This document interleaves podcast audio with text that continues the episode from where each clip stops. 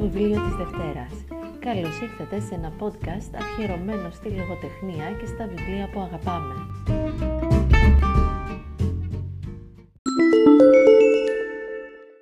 Το πνεύμα των γονιών μου εξακολουθεί να ανυψώνεται μέσα στην βροχή. Του Πατρίσιο Πρόν, σε μετάφραση της Μαρίας Παλαιολόγου από τις εκδόσεις Ίκαρος. Πατρίσιο Πρόν γεννήθηκε στο Ροζάριο της Αργεντινής το 1975. Αποφύτησε από το Τμήμα Κοινωνικής Επικοινωνίας του Εθνικού Πανεπιστημίου του Ροζάριο. Εργάζεται ως κριτικός λογοτεχνίας και συγγραφέας. Το έργο του έχει μεταφραστεί σε περισσότερες από 8 γλώσσες, μεταξύ αυτών στα αγγλικά, γερμανικά, γαλλικά και ιταλικά.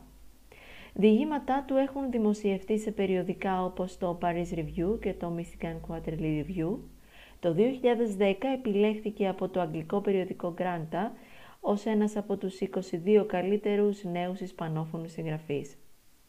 Για το διήγημά του «Es el διακρίθηκε το 2004 με το βραβείο Juan Rulfo και για το σύνολο του έργου του τιμήθηκε με το βραβείο Calamo Extraordinario το 2016.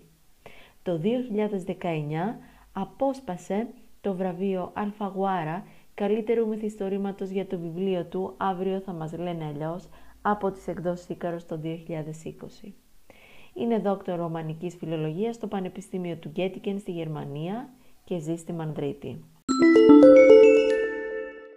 Ένας νεαρός συγγραφέας επιστρέφει από την Ευρώπη στην Αργεντινή για να προλάβει τον ετοιμοθάνατο πατέρα του. Στο σπίτι των γονιών του βρίσκει έγγραφα, χάρτες, φωτογραφίες και κάπου εκεί πληροφορείται για τον αφανισμό του Μπουρτίσο.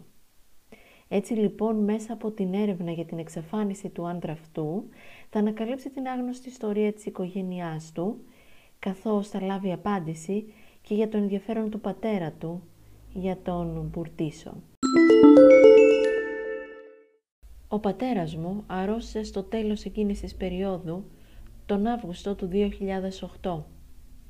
Μια μέρα υποθέτω τη μέρα των γενεθλίων της, τηλεφώνησα στη μητέρα του. Η γιαγιά μου μου είπε να μην ανησυχώ, πως είχαν πάει τον πατέρα μου στο νοσοκομείο για έναν έλεγχο ρουτίνας μονάχα. Εγώ τη ρώτησα σε τι αναφερόταν. Ένας έλεγχος ρουτίνας, τίποτα το σπουδαίο απάντησε η γιαγιά μου. Δεν ξέρω γιατί παρατείνεται, αλλά δεν είναι σημαντικό. Τη ρώτησα πόσο καιρό βρισκόταν ο πατέρας μου στο νοσοκομείο. Δύο-τρεις μέρες απάντησε. Όταν έκλεισα το τηλέφωνο, κάλεσα στο σπίτι των γονιών μου. Δεν βρισκόταν κανείς εκεί. Τότε τηλεφώνησα στην αδερφή μου. Μου απάντησε μια φωνή σαν να είχε βγει από το βάθος των αιώνων. Η φωνή όλων των ανθρώπων που βρέθηκαν κάποια στιγμή στο διάδρομο κάποιου νοσοκομείου, περιμένοντας νέα, μια φωνή που θυμίζει νύστα και κούραση και απελπισία. «Δεν θελήσαμε να σε ανησυχήσουμε», μου είπε. «Τι συνέβη» ρώτησα. «Κοίτα», απάντησε η αδερφή μου, «είναι αρκετά πολύπλοκο για να στο διηγηθώ τώρα». «Μπορώ να του μιλήσω» ρώτησα. «Όχι, δεν μπορεί να μιλήσει», απάντησε εκείνη. «Έρχομαι», είπα και έκλεισα. Ο Πρόν στο συγγραφικό του αυτό έργο φέρνει στην επιφάνεια πολιτικά γεγονότα που σημάδεψαν την χώρα του. Με τέχνασμα την εξαφάνιση του Μπουρτίσο αναφέρεται στις 30.000 εξαφανίσεις που είχαν λάβει χώρα κατά τη στρατιωτική δικτατορία του Βιδέλα.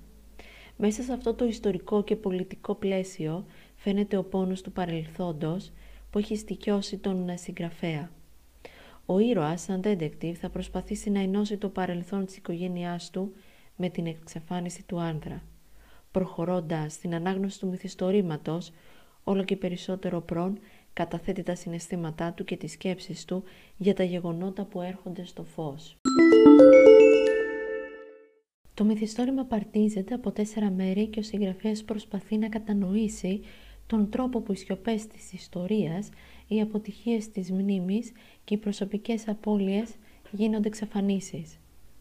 Στην ε, πραγματικότητα ο Πρόν καλεί τον αναγνώστη να συμμετέχει στην αφήγηση και να προβληματιστεί, να ψάξει μαζί του τις απαντήσεις. Τα κεφάλαια του μυθιστορήματος είναι μικρά, που πολλές φορές δεν ακολουθούν τη σωστή αρρύθμιση με μια μη γραμμική αφήγηση που αντικατοπτρίζει την κατακαιρματισμένη μνήμη του ήρωας. Την επόμενη μέρα της επίσκεψης στο μουσείο αρρώστησα. Η πρώτη μέρα ήταν οπωσδήποτε χειρότερη.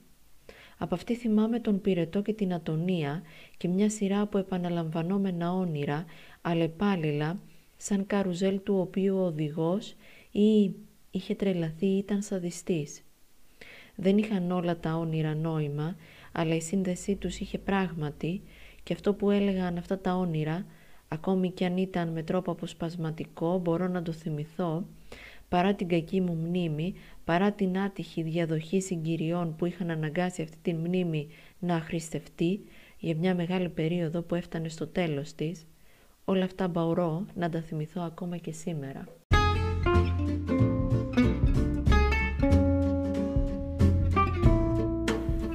Ένα βιβλίο που συγκινεί τον αναγνώστη σε αρκετά σημεία και τον πληροφορεί για την ιστορία της σύγχρονης Αργεντινής.